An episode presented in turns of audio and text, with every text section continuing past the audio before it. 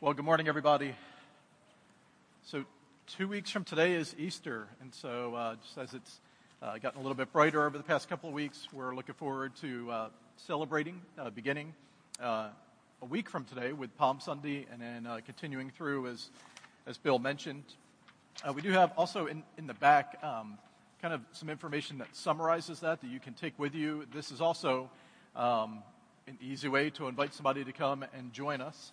And so not only sharing things online through social media, but uh, still have some paper things as well. And so you are welcome to take one of these uh, or a handful of these with you uh, this morning.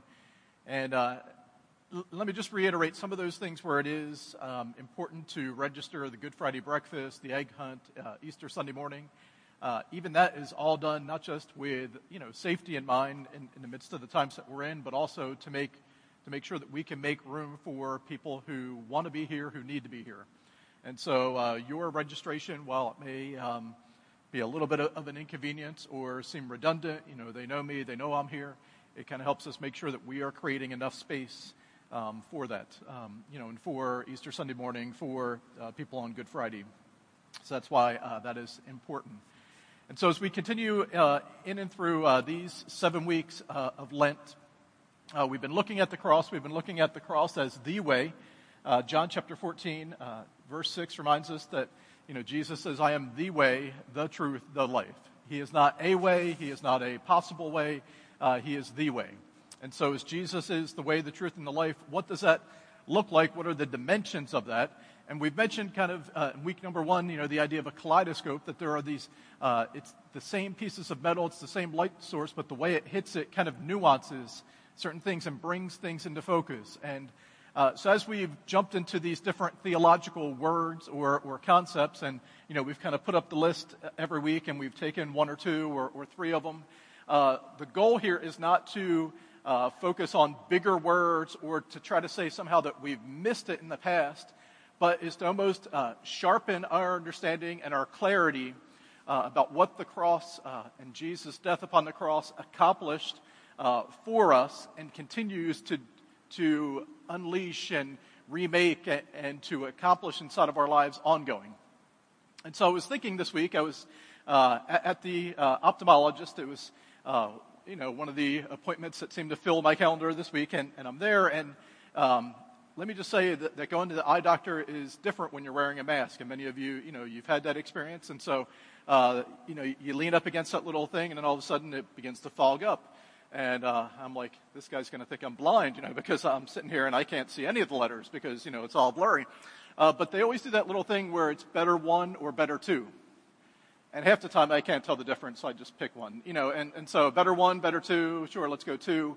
Uh, occasionally I'll, I'll say three just to mess him up and see, you know, where we're going. But, uh, but then you know that there is that moment of, of clarity where you look and the, the A and the P and the T are a little bit fuzzy and then he says better one or better two, and all of a sudden it is sharper, it's crisper. You can actually see the details. Sometimes you can even tell that it really wasn't a T after all. It was actually, you know, some other letter.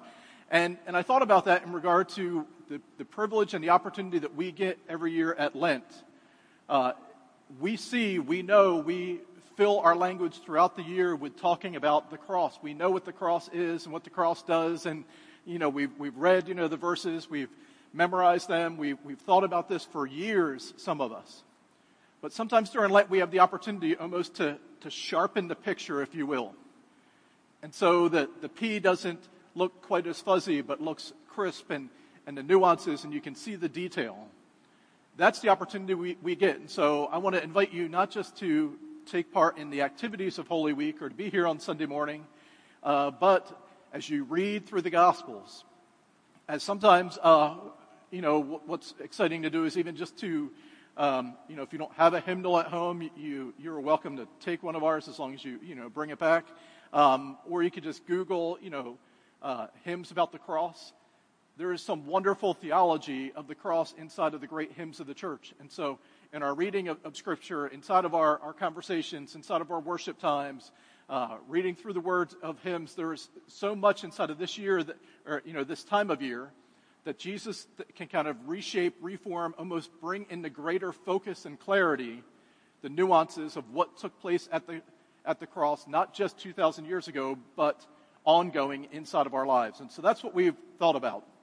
You know, we've thought about the relational imagery, uh, the familial imagery that, that God has always wanted us to belong to Him and to be His people.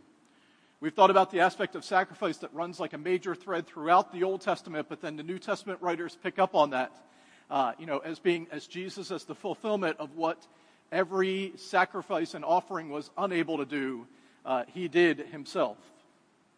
Last week we talked about kind of the, the great exchange that takes place and whether that's through legal I- imagery that we were guilty and now we are innocent or whether it's in, you know, the wrath of God that there was something that stood between uh, us and him that, that's been satisfied. It's been wiped away.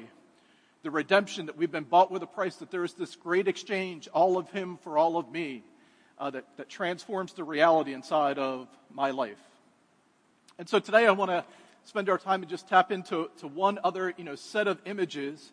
And it's not so much about the, the words, or, uh, but it's more about, again, one of the major threads that runs through the Old Testament that then even the New Testament writers uh, pick up on. Just like the temple, just like the sacrificial system that, that not only uh, paves the way for who the people of God are and how they relate to God inside of the Old Testament, uh, but it finds its fulfillment in Jesus and adds depth and dimension to what the cross did, just as that's the case with the sacrificial system and with the temple. I want to focus today on what is uh, possibly the major event inside of the Old Testament that gets revisited and, and becomes the language for the people of God about who He is and what He is doing inside of their lives, and it's the, it's, uh, the Exodus.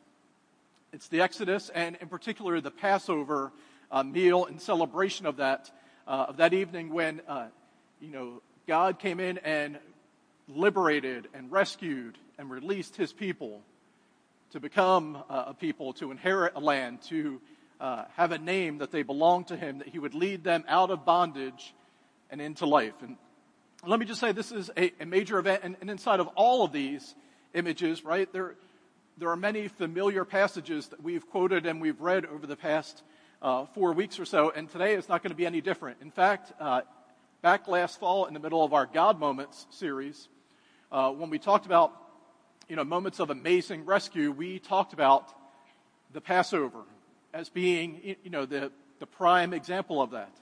And so, uh, just six months ago, we spent time inside of the passage we're going to spend today. But I think it's that significant that again in the cross it kind of pulls together um, what all of Scripture had been pointing to in Jesus. God's love, God's power, God's deliverance, God's initiative in calling a people out of bondage and into life and inheritance and promise. And so, if you have your Bibles, we're going to be in Exodus chapter 12, uh, probably a very familiar uh, story and picture for you. Exodus chapter 12, and we're going to read the first 13 verses, even though really this is just kind of the introduction to and the command about what is going to be taking place. The Lord said to Moses and Aaron in Egypt, This month is, is to be for you the first month. Notice there's even a rewriting of their calendar and a reorienting of even how they tell time based on what's about to happen. This month is to be for you the first month, the first month of your year. Tell the whole community of Israel that on the tenth day of this month, each man is to take a lamb for his family, one for each household. If any household is too small for a whole lamb, they must share one with their nearest neighbor, having taken into account the number of people there are. You are to determine the amount of lamb needed in accordance with what each person will eat. The animals you choose must be year old males without defect, and you may take them from the sheep or the goats. Take care of them until the 14th day of the month when all the members of the community of Israel must slaughter them at twilight. Then they are to take some of the blood and put it on the sides and tops of the door frames of the houses where they eat the lambs. That same night they are to eat the meat roasted over the fire, along with bitter herbs and bread made without yeast. Do not eat the meat raw or boiled in water, but roasted over a fire, with the head, legs, and internal organs. Anybody getting hungry this morning? Um, do not leave any of it until morning. If some is left till morning, you must burn it. This is how you are to eat it with your cloak tucked into your belt, your sandals on your feet, and your staff in your hand. Eat it in haste. It is the Lord's Passover. On that same night, I will pass through Egypt and strike down every firstborn of both people and animals, and will bring judgment on all the gods of Egypt. I am the Lord. The blood will be a sign for you on the houses where you are, and when I see the blood, I will pass over you. No destructive plague, plague will touch you when I strike Egypt. So again, this is kind of the command. This is the introduction of about what's about to happen, and, and there's further instructions that are given. And then in verse uh, 31 is the actual events themselves that take place just as it's described in the first uh, 13 verses.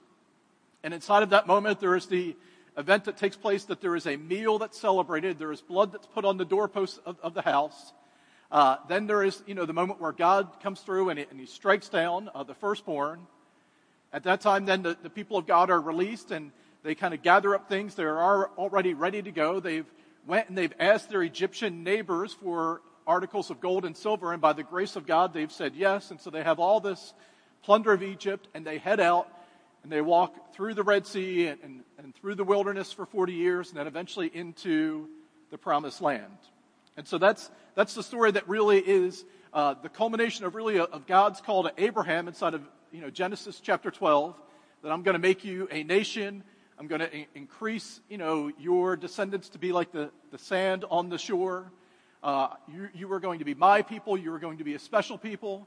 And what was not realized inside of Abraham or Isaac or Jacob or Jacob's sons, 430 years of bondage inside of Egypt, now God steps in and does what only God can do. You'll know that this is the 10th plague, and the other nine that had taken place had not softened Pharaoh to the point of saying, okay, you can go. But on this 10th plague, and this, by the way, was the only one that did not affect the Israelites. Up until now, every other plague they experienced just the same as the Egyptians, but this one was spared uh, of them and was only on the Egyptians and signaled a beginning for the people of God. Do you know it begins so back in the early part of Exodus? That when Moses uh, sees God and experiences him inside of the burning bush, we hear that that God says that I've heard the cry of my people.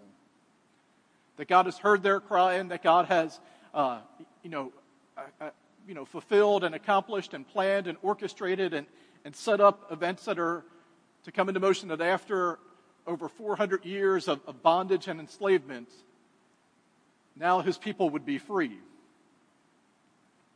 And so 600,000 people pack up and head out and begin a wandering and to begin to be shepherd, shepherded. And that's where, when you come through Leviticus and Numbers and Deuteronomy, the whole sacrificial system that we talked about two weeks ago begins to take shape, but it begins kind of in this event. Not surprising, then, the New Testament writers pick up on this.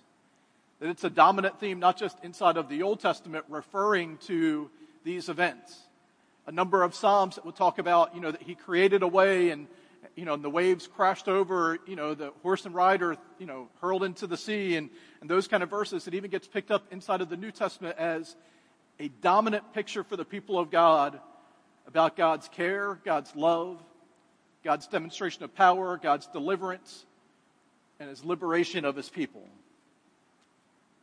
There are a few of the, the images that were on, you know, that initial slide and, and that list that kind of come out through this. And there's the idea of substitution that, uh, you know, there was a, a lamb that was slain and, and the blood that was put on the doorposts.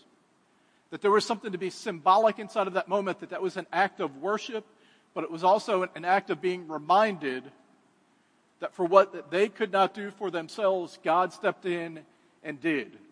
And it wasn't so much the blood of the lamb that offered any power or any, uh, you know, dynamic element to what was taking place, but it signified that God was stepping in to do what they could not do. It doesn't take a whole lot of memory then to think of the way that the New Testament picks this up, that we also have been covered by the blood of Jesus. That when we found ourselves in bondage and enslavement, that He was the one that did for us what we could not do for ourselves. And it's as if the blood of Jesus covers the door frame of your life and my life. That you cannot possibly, you know, look upon your life without seeing the mark and the death of Jesus as being the primary shaper of the identity of who you are as a believer in Him. So the idea of, of substitution is here. The, the idea of, of liberation, you know, that God is a God who sets free. You know, that Jesus talks about, you know, setting free the captive. Uh, that there is liberation that takes place. There is identification that once you were not a people, but now you are the people of God. And, and that takes place literally inside of this moment as they begin to walk. And that together God shapes them and molds them and how they're to or, order their daily lives and what the, temp- you know, the, the tabernacle is supposed to look like that eventually becomes the temple how, how they, you know, govern their moral life, how they relate to one another, how they settle disputes to become and to create a people for himself that takes place over the next 40 years. 1 Corinthians chapter 5 picks up on this aspect and says, For Christ, our Passover lamb, has been sacrificed. And for everyone reading that, even in, inside of uh, a non Jewish audience, perhaps in Corinth, would understand and would know because of the background of what happens in Passover and the significance of Passover and the feast and, and the lamb and the meal and what it signifies and what it points towards. Christ, our Passover lamb, has been sacrificed. And again we reminded ourselves a couple weeks ago, once and for all, full and effective to make a difference inside of our lives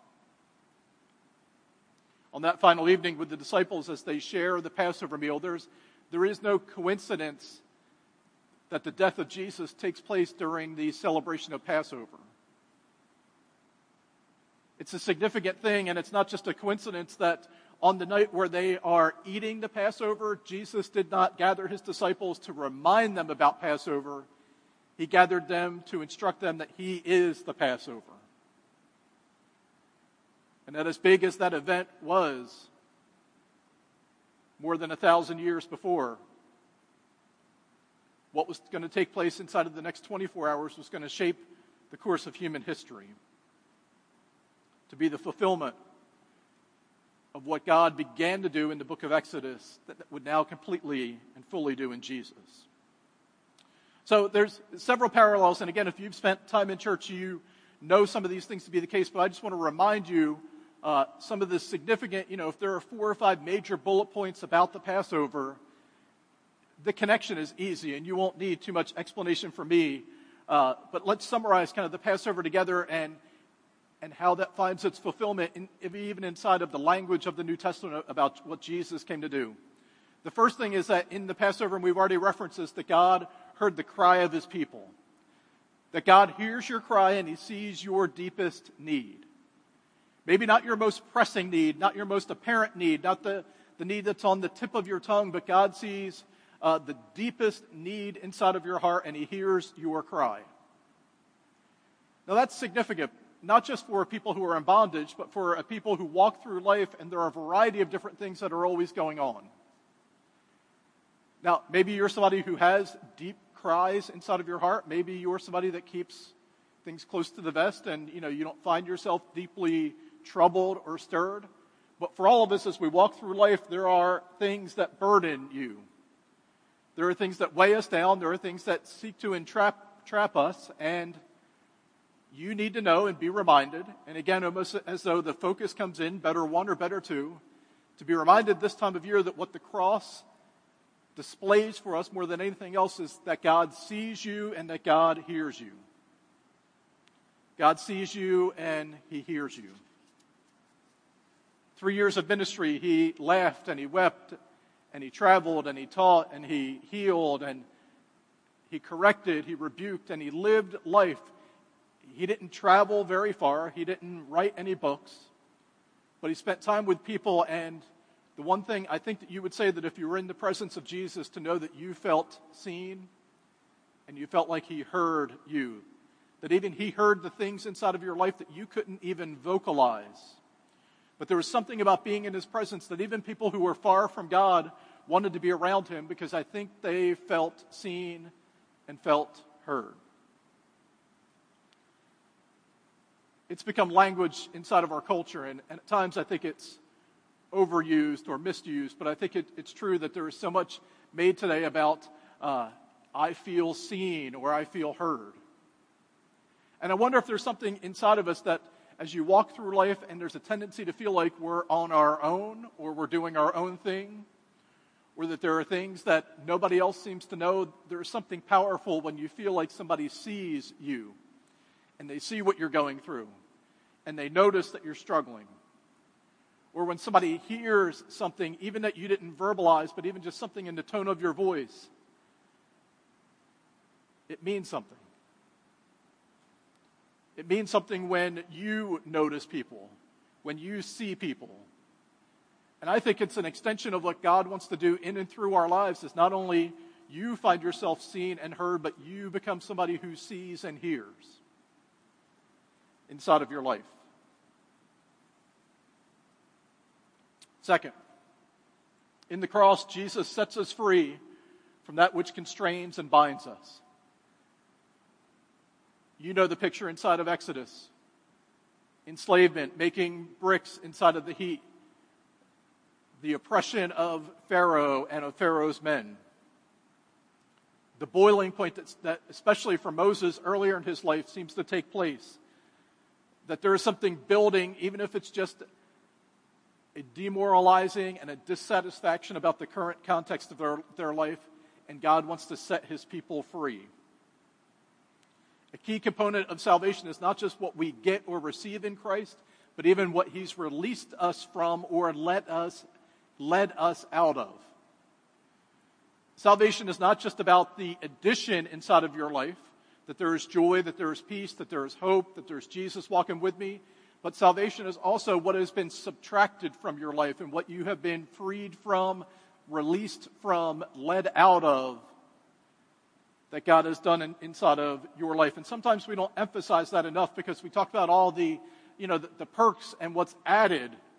But maybe the significant thing inside of your salvation and relationship with Jesus is what he has taken you out of or away from or released inside of your life. In Luke chapter 4, Jesus says, The Spirit of the Lord is on me. He has anointed me to proclaim good news to the poor, to proclaim freedom for the prisoners, recovery of sight for the blind, and to set the oppressed free. A song that we sang last week, And Can It Be, said, Long my imprisoned spirit lay, fast bound in sin and nature's night. But thine eye diffused a quickening ray. I woke, the dungeon was filled with light. My chains fell off, my heart was free. I rose, went forth, and followed thee. Amazing love, how can it be that thou, my God, would die for me?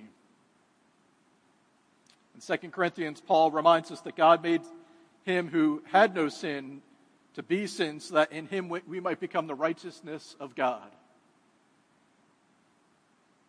I think we need to think about that more often of what he has brought me out of and not just what he's brought me towards because a lot of times what took place to subtract from your life was even more significant to lay the foundation of your Christian life than what necessarily was simply added to you.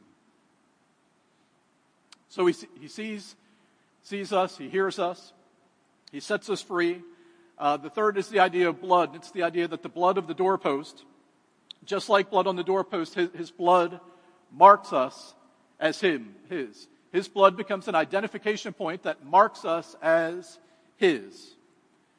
Bill mentioned Isaiah 53 last week that, uh, that he was wounded for our transgression, he was crushed for our iniquities, and by his wounds we are healed. We, we identify with him through his blood. The presence of blood meant you were safe. No blood, not safe, in danger. The presence of blood meant that there was life and a future for the people of God. No blood meant that there was death and destruction on that evening. The presence of blood meant that there was a new identity for the people of God, a new purpose and a new direction. No blood meant bondage in Egypt and continuing inside of what was already taking place.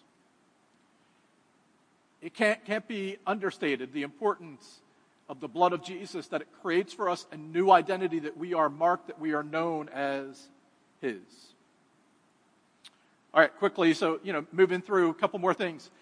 Salvation, what, what we re- read inside of Exodus, that the salvation is something that only God can do, but it does require action on the part of those who received it. Go and ask your neighbors for gold, gold and silver. Prepare the lamb. Prepare the meal. Put your coat on. Put your staff in your hand. Put your sandals on your feet. Be ready to go so that when I do what only I can do, you are ready to do what you have been called to do. Jesus says, No one takes my life from me, but I freely and willingly lay it down. Make no mistake about it, your salvation is rooted in only what God could do, what not, not what you could do but it demands a response and it demands action. That we find ourselves ready with shoes on our feet and with a staff in our hand and, you know, with, we're not clinging hard to the things that we're leaving behind in Egypt, but we're ready to go for what He has called us to. The final thing I think I realize in, inside of the Exodus is that God always has a desire for His people and a plan for His people. That God always has a desire for us and a plan for us. And that's comforting news because sometimes when you feel like you are drifting, God has a plan. Sometimes when it feels like you are stuck, God has a plan. But not only that, that God has a desire to take me and to make me something more than what I currently am. And that He's always working on me and He's always chiseling away the rough edges and He's got a plan and desire and He has promised to work that out inside of my life. Honestly, I don't always understand his timing. And I think if I were 430 years in Egypt, I would wonder why didn't God intervene at year number 200 or 300? Why did it have to go this long? Why did it take this amount of time? And, and we have the luxury, we stand 3,000 years later and we look back and say, well, certainly when you read through, God had a plan and it was you know, there was something that took place inside the people of God in Egypt that then they understood and appreciated the, the salvation of God, but it's easy to say when you weren't living it in year number 155 of bondage. I don't always understand God's timing, but I know that He is never left without a plan and a desire for me that's even greater than the desire I have for myself. So I'm going to invite Eddie to come back and we're going to, you know, you know, kind of break this down a little bit because there's a couple of things in here I want us to not miss or not, you know, you know, talk about a little bit further. But this idea of, again, you know, this substitution that he did for us what, what we could not do for ourselves, that there's the liberation of his setting free, uh, his redemption inside of our life, and that we identify with him, you know, kind of are those dominant images. So, um, Eddie, I think it was in seminary when I first uh, you know, came across that there's a number of people that have written about the fact that, um, you know, what takes place from bondage to, you know, uh, you know, the Passover and the Red Sea experience and, and the wandering inside the wilderness, that that almost creates a little bit of imagery and a paradigm almost of like the Christian life. Have you, you seen that? And how do you think that those are not just historical events, but they almost illustrate what God wants to do inside of our lives? Yeah, I mean, I, um, I see it within my own story. You know, um, it's, it's more than just this theoretical idea, but in my own story, from kind of lost, kind of wandering around, um, kind of stuck in who I was as a person before Christ, and then even after I came to know Christ, there was this period of time which you know, I some could even say that I'm still in because if talk about sanding down the rough edges you know, for many of those who, who do know me, I have a lot of rough edges, and, and those who don't know me, I have a lot of rough edges. So know, I think um, I think God is, is still working down, um, working on those edges now, and so like even transitioning into that promised land, you know, when the Egyptian or not the Egyptians, the Israelites spent those forty years in in wandering and, and unsure, you know, I I think we spend a lot of time there, just and that's our Christian walk moving forward. So that imagery kind of, I think, it translates really well to uh, to who we are today, and you know that that step process to becoming whole. Yeah, and, and I think it might have been more useful, you know, if that's a good word, or more relevant maybe in in a time where people were more biblically literate, you know, to Yeah. understand that. But Yeah. one of the things I had heard is, you know, if you're familiar with like the Romans road or the bridge analogy, like some of the things we use to explain the gospel, if you were somebody who knew your Old Testament, what better Right. way to explain the gospel that we were once in bondage, Right. he set us free. He let us out. Uh, he taught us how to live. And he created for us a, a land and a nation and an identity as the people of God. Like Right. that kind of imagery of Old Testament history really, there's a consistency to who God is. And, and we see the same thing kind of, you know, inside of the gospel of Jesus Christ. Oh, no does. question. Yeah, and I think um, you know you're talking about a time when you know we're more. I think there's some advantage to going back to that and really teaching that idea of you know bondage to wandering to promised land in the way that we we present the gospel now, um, before Christ, during, and when we go home again. You know. Yeah. So, what does Christ set us free from? And, and I know that, I mean, the list could be endless, but I don't know if there's kind of like some categories or, because usually when we talk about salvation, we do talk about it in the, in the positive ways, and we probably should, you know, that, you know, what we gain or, you know, our identity or what shifts, but like, Right. an important part of salvation is what he's also kind of freed us from or let us out of. So, Right. are there any like categories or thinking through what you see inside of like hearing other people's stories? Like, how do you explain what does Jesus set us free from?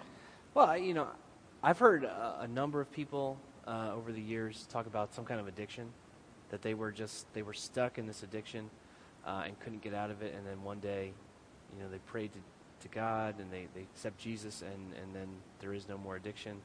Um, you know, for me, it's more of an internal emotional thing that I've been carrying around, um, and I, I know that that translates to a number of people whose story is you know, I like to keep a lot of things real tight to the to the vest, as you were saying, and I keep it a lot inside, and and so it's an emotional thing for me, um, and I, and I think that translates to a lot of people. So it, it's like a broad category because I, I guess being set free could be literally anything um, that's holding you down from having the life that God had a plan for you to have.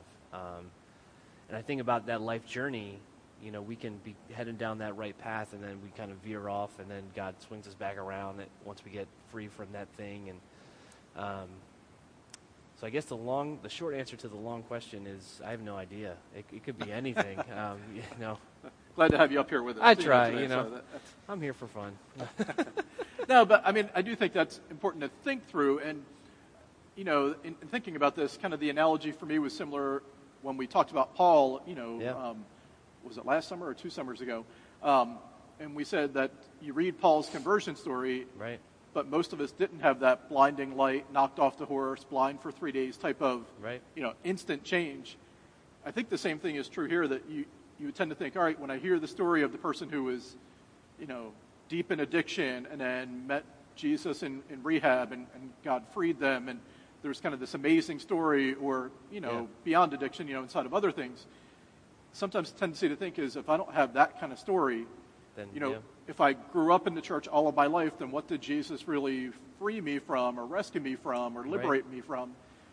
I think the answer comes back to sometimes it's just ourselves, right? Right. Like, um, Yeah. you know, doing, you know, I want to do what I want to do when I want to do it, and and God, I'll, co- I'll come to church, and maybe I'll even give or attend a Bible study, but but there's a limit to what you can ask of me, and sometimes. Yeah, and it's not always that flashy, right? Yeah. You know, we don't have the flashy story. I don't know that I had a flashy story. I just who I was before I, you know, gave my life and who I was after was just a different person. Yeah. You know, and, and I think that that translates a little bit there too.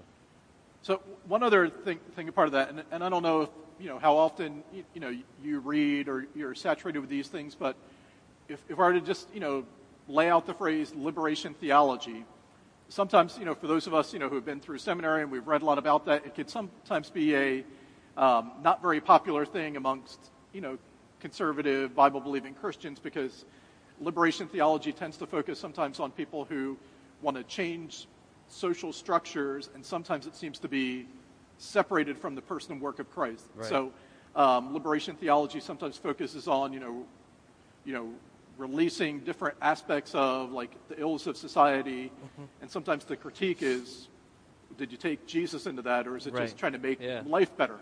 Right. Yet at the same time, like I think sometimes that gives it a bad name, and we don't talk about, uh, you know, Jesus as our liberator, Jesus as the one who like frees from bondage, and maybe because it's been misused in other places, Right. we tend to not talk about it. But it's it's really an important metaphor. Well, I think it's a great, um, and the more I thought about it this week, you know, we don't spend enough time, I don't think, talking about the things that held us down that we've been set free from, and, and the, the idea of liberation theology. And I know that you can translate that into the broader social aspect of things, but you know, I think the part we're missing is that we were once held down by sin and destruction, and then we were set free from it. And, and the work that was done on the cross is the only way to get there. And um, I think we need a little bit more of that sometimes to understand, like, we were and are a broken people that need a redeemer, need to be liberated, to have that Red Sea experience, to have the Jordan River experience, to travel into the Promised Land. Um, you know, and it's only a work that God can do. If you think about those two stories by themselves, the only way they got across the river was the work of God.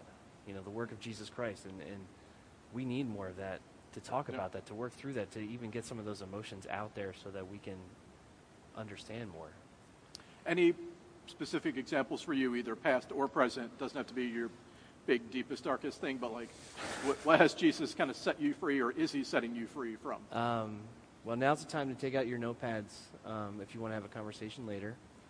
Um, the biggest thing that, that came to my mind, and there's a, a number of times throughout my life that um, I feel like I had reached out, and one was the point of salvation, and God would, you know, would shave away some of that, and took a long time, and still working through some of that. Um, a lot of times when I was in college, there was a couple things, but the biggest thing that, that I could think of um, a number of years ago, you know, I was just dealing with a lot of guilt, a lot of um, frustration, a lot of anger, a lot of pain, and I just held it in. I just, um, for a good eight years or so, I just kind of held that that pain inside uh, until one day I just couldn't anymore, and uh, I was on in a truck driving uh, a show somewhere probably, and uh, I just cried out to God, and I lost it. It just all kind of came flowing out. I couldn't hold it anymore. Uh, and that's not to say that I still don't.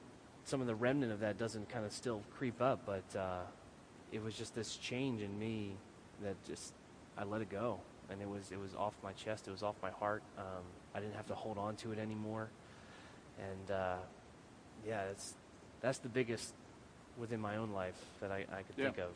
I, I think for me, if I were to put like a category to it or like a major heading, it's been worry. Um, and I think, you know, as a teenager before coming to know Christ, I was worried about, you know, how to be successful, how to make people like me, how to like, Yeah.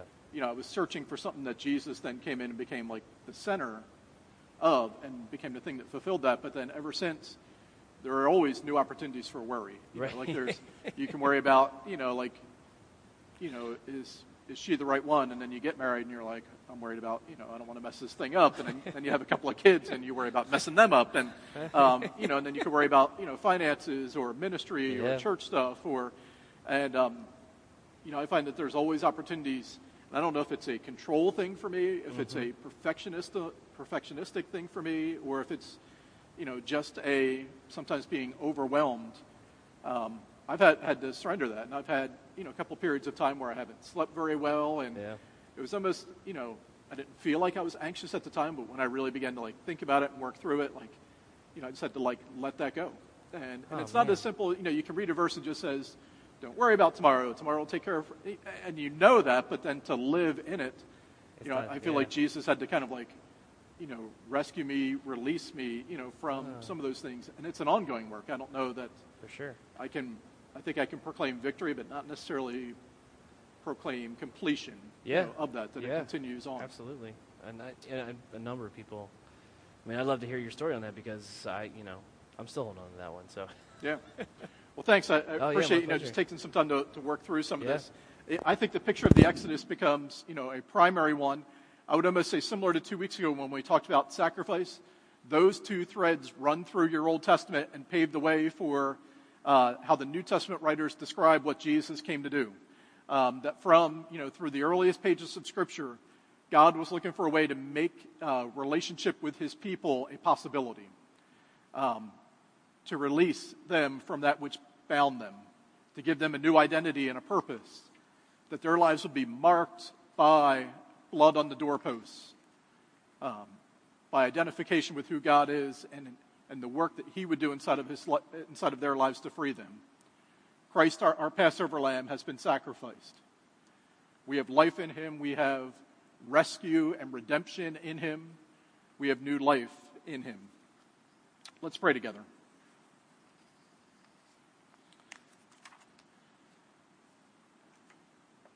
Let me just ask you as we close. Uh, first of all, the story of the Exodus begins when it says that God saw them and he heard their cry we know that God sees and hears. We know that God is aware. But sometimes we're tempted inside of our day by day circumstances to wonder what God is doing, what his timing is.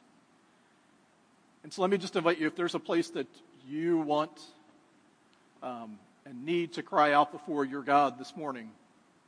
Maybe it's on behalf of a situation that's taking place on the other side of the world or in somebody else's life. Or maybe it's inside of your own heart, your own emotions, your own finances. To know today that God hears your cry and that God sees you.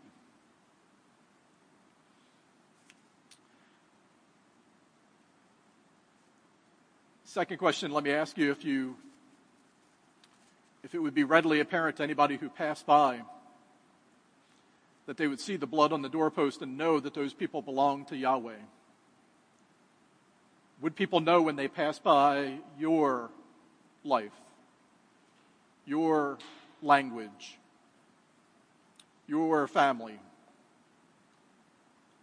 Is the blood on the doorpost of your life so evident that it would be a testimony to whose you are and to who you belong to?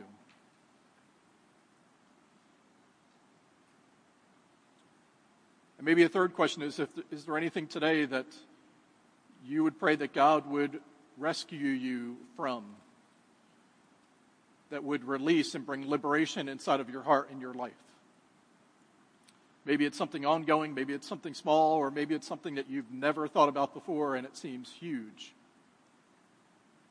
But know as we appro- approach the cross that He is a God who sees you and hears you. He wants to identify Himself with you, that, that His blood becomes the dominant characteristic of of your life. And He wants to bring rescue and relief and new life to the dead places inside of us today. And so, God, we thank you for your initiative that when we were apart for you, Jesus died for us. We thank you for the imagery that once the people who were enslaved were let out, were rescued, were redeemed, that once they were not a people, but then they became the people of God. And Lord, today we invite you to, to see and to hear and to mark the doorposts and the, and the frames of our life. And we invite you to continue to bring that kind of release and liberation to the, the bound and the broken and the desperate places within us today. Father, would you make us instruments even of your peace, of, you, of your rescue, Lord, that we would even be that and engage inside the lives of others. Lord, we thank you and praise you today for all that you have done for us.